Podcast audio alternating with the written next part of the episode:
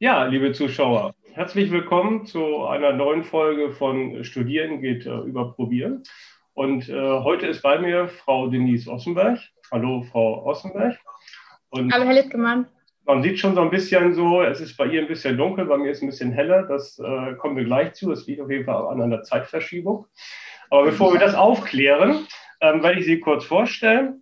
Ähm, Frau Ossenberg hat in Iserlohn Abitur gemacht. Ich glaube, das darf man sagen, dass es im Sauerland ist, weil es vielleicht nicht jedem so genau wie ich. Dann hat sie an einer Berufsakademie ein duales Studium gemacht, Betriebswirtschaft. Und dann ist sie anschließend an die Fernuniversität in Hagen gewechselt, wo wir uns auch kennengelernt haben.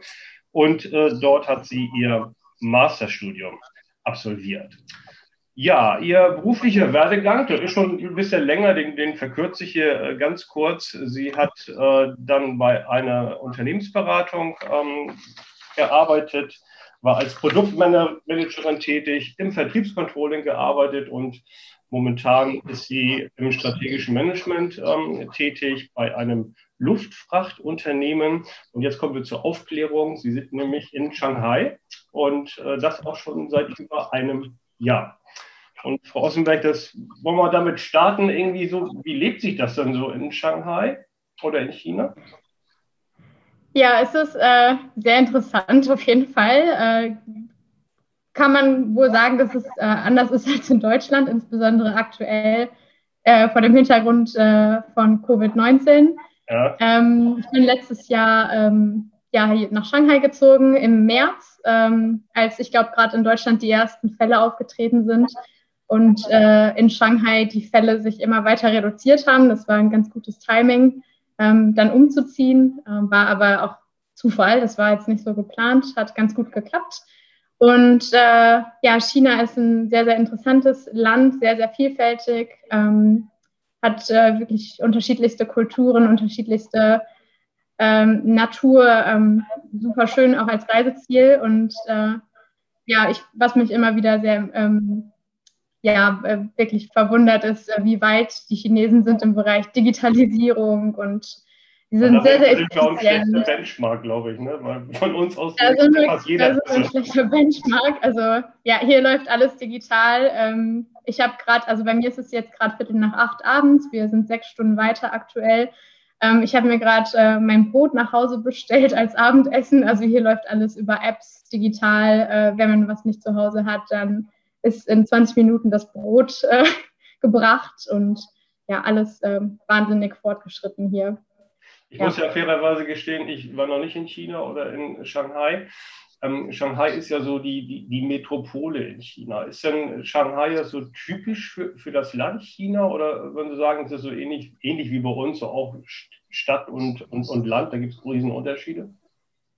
Es gibt sehr große Unterschiede, definitiv. Ähm, ich finde die Stadt äh, sehr, sehr cool. Ich bin froh, dass ich in Shanghai lebe. Es ist aber schon sehr westlich geprägt mittlerweile. Also es ist sehr, sehr modern, ähm, teils auch wirklich viel moderner als deutsche Städte, ähm, was Transportation zum Beispiel auch anbelangt.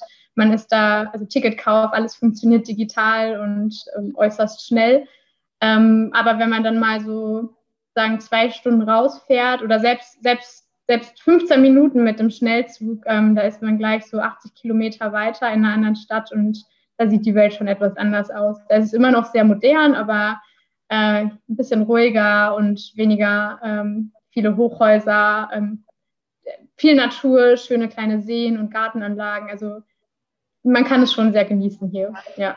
Wie ist denn der Anteil von, von, von Ausländern? Also jetzt, ich meine jetzt so Europäer oder meinetwegen auch, auch Amerikaner. Ist das ein sehr hoher Anteil oder sehen Sie, ach, meistens sehe ich Chinesen und bin, bin die einzige Europäerin?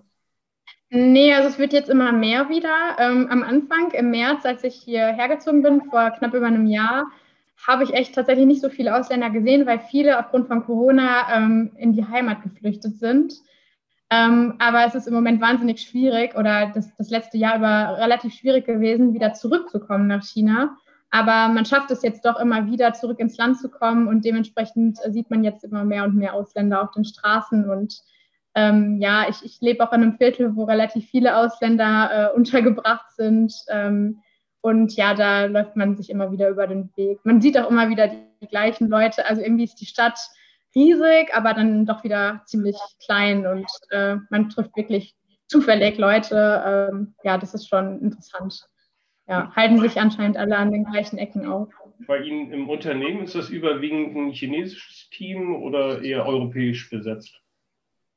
Ähm, wir sind äh, komplett chinesisch besetzt, abgesehen von mir. Ähm, ja, also man kann quasi sagen, 10 Prozent sind europäisch besetzt, die anderen 90 Prozent dann ähm, äh, chinesisch besetzt. Ähm, genau, also ich arbeite eigentlich nur mit Chinesen zusammen, zumindest hier lokal. Ähm, sobald es dann Richtung Nachmittag geht, äh, habe ich dann auch äh, natürlich das ein oder andere Gespräch mit den deutschen Kollegen, die dann aufgewacht sind, so langsam. Und äh, ja, dann wird es ein bisschen deutscher. Ähm, ja, aber es ist äh, sehr chinesisch geprägt insgesamt. Ähm, das darf man, glaube ich, sagen, wenn man die in den Lebenslauf guckt, dass sie ja durchaus sprachlich ähm, begabt sind. Und wenn Sie sagen, sind jetzt fast, oder sind die einzige Europäerin im Team, was macht denn so Ihr Chinesisch? Sprechen ähm, Ja. Nee, also fließend definitiv noch nicht. Ähm, ich, ich, äh, ich arbeite dran, dass es fließend wird, aber das dauert sicherlich noch eine Weile. Ähm, aber auch hier Digitalisierung ist alles in China. Also ich arbeite viel mit Apps äh, die wirklich, wirklich gut sind. Äh, kann natürlich ein ähm, One-on-One-Lehrer, ähm, ich sag mal, natürlich nicht ganz ersetzen, aber da muss man halt so ein bisschen Prioritäten setzen. Es gibt einfach so viel zu machen in Shanghai und ähm, meine Priorität äh, liegt aktuell nicht auf dem Lernen. Ähm, das mache ich so nebenbei immer mal wieder ja. in der Bahn. ja, wie, wie, wie, wie, immer bei Ihnen ja eigentlich. Aber ähm, gut, ähm, die, ähm, die Apps sind aber alle Englisch dann, ne? Oder, oder, oder sind die auch Chinesisch? Ja, ja, das sind ähm, auch teilweise bekannte Apps, die man auch für andere Sprachen. Okay, jetzt haben wir kurz einen kleinen Hänger. Okay, hatten wir noch nicht. Okay, dann ähm, warte jetzt mal eine Sekunde. Hm. Und dann halten wir mal an. So, sind wir wieder da. Unterbrechung. Machen wir auch einen kleinen ähm, Themen, Themenwechsel vielleicht. Ähm, Sie haben ja nicht so, ja, so klassisch, kann man vielleicht sagen, studiert. Sie haben also wohl ein duales Studium ähm, gemacht, wo die Berufsausbildung integriert war. Und äh, dann das Fernstudium ist ja, auch wenn es wachsend ist, ähm, ja, auch nicht, noch nicht so das klassische Studium. Wo sehen Sie denn da so Vor- und Nachteile, wenn Sie da rückblickend mal sich Ihren Werdegang angucken? Ähm, also ich sehe hauptsächlich Vorteile, würde ich mal sagen. Ähm, ich habe äh, im Bachelor ja schon angefangen, berufsbegleitend zu studieren an der Berufsakademie ähm, und war das dann quasi schon gewohnt, von vornherein, sage ich mal, nach dem Abi weiterzulernen. Ja. Ähm, aber damals, ähm, auch während des Abis, stand für mich halt irgendwie fest, ich würde gern einfach unabhängig sein. Ähm, ich möchte mein eigenes Geld verdienen und Berufserfahrung sammeln, aber gleichzeitig auch weiter lernen. Und ähm, das hat im Bachelor ganz gut geklappt damals. Damals war das ein ähm, Modell, quasi ähm, zwei Tage die Woche zur Uni zu gehen, drei oder vier Tage zu arbeiten. Ja. Ähm, also eine fünf- oder sechs Tage Woche teilweise. Und dann war das irgendwie für mich klar, dass ich nach dem Bachelor auch weitermachen möchte mit dem Studium, also den Master dranhängen möchte. Und ähm, gut, jetzt komme ich aus der Region, äh, die nah, nah an der Fernuni Hagen liegt, ähm, quasi die Nachbarstadt Iserlohn. Ähm, von daher kannte ich die Fernuni Hagen auch schon ähm, und habe mich dann etwas informiert und fand es eigentlich ein sehr gutes Modell, weil man wirklich Vollzeit arbeiten kann, wenn man es möchte, ja, ähm, wenn man bereit dazu ist, diese, ich sag mal, Doppelbelastung halt einzugehen. Ja. Und, ähm, und ich fand es halt ein super Modell, weil ich die Materialien nach Hause bekomme und mich quasi eigenverantwortlich damit beschäftigen kann, im eigenen Tempo das Ganze, je nachdem, wie es mir zeitlich passt, ähm, bearbeiten kann. Ähm, aber trotzdem hat man halt den Support im Hintergrund durch äh, den, den Lehr Lehrstuhl oder auch ähm, ja, die Kommilitonen, mit denen man sich austauschen kann. Ähm, ich habe eigentlich hauptsächlich nur Vorteile gesehen, muss ich sagen. Also natürlich war es ab und zu mal ein bisschen stressiger als vielleicht äh, bei der einen oder anderen Freundin zu dem Zeitpunkt, die äh, vielleicht eine Vollzeit studiert hat. Ähm, aber für mich war es das auf jeden Fall wert und ähm, ich habe halt meine fünf, sechs Jahre Berufserfahrung sammeln können, während ich äh, studiert habe, ja.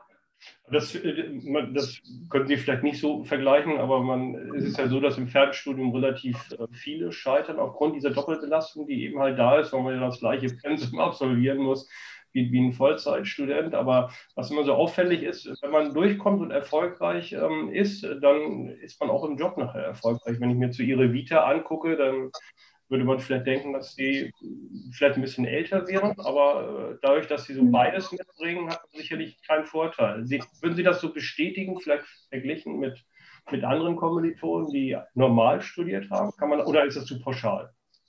Mm, vielleicht ist es zu pauschal, ich weiß es nicht. Ich glaube, es hängt halt, naja, also es hängt sicherlich von der Person ab. Ich war schon immer irgendwie sehr strukturiert, äh, vielleicht ein bisschen zu perfektionistisch manchmal, ähm, aber am Ende hat es sich ja irgendwie ausgezahlt und habe äh, meistens irgendwie halbwegs das erreicht, was ich erreichen wollte. Und äh, ja, das hat sich dann irgendwo natürlich im Beruf auch wiedergespiegelt, weil man auch da dann irgendwo ähm, erfolgreich sein will und ähm, seine Ziele erreichen will. Ähm, ich würde schon sagen, dass da ein Zusammenhang besteht, ja. Also das ist ja nichts Schlechtes, wenn man strukturiert ist und ähm, so habe ich Sie ja auch kennengelernt im, im Studium. Apropos strukturiert, ähm, was macht dann so Ihre sportlichen Aktivitäten? Was macht Marathon? Ja, ähm, die lassen etwas nach. Also ich äh, war tatsächlich äh, sportlich sehr aktiv. Ich bin immer noch sehr aktiv, aber in einem anderen Rahmen. Ja, also äh, die, die Laufaktivitäten habe ich etwas runtergefahren, obwohl es in Shanghai schöne Strecken gibt. Äh, es gibt äh, den Huangpu River direkt an der Skyline gelegen. Ähm, das ist eine super schöne Strecke. Da gehe ich auch morgen früh wahrscheinlich wieder zehn Kilometer laufen, aber das ist so das Maximum Gefühle.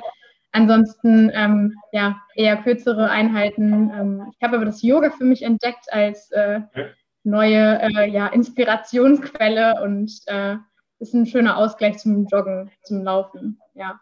Das eine ein bisschen flotter und intensiver und das Yoga ist etwas ausgleichender und ähm, ja, tut ganz gut.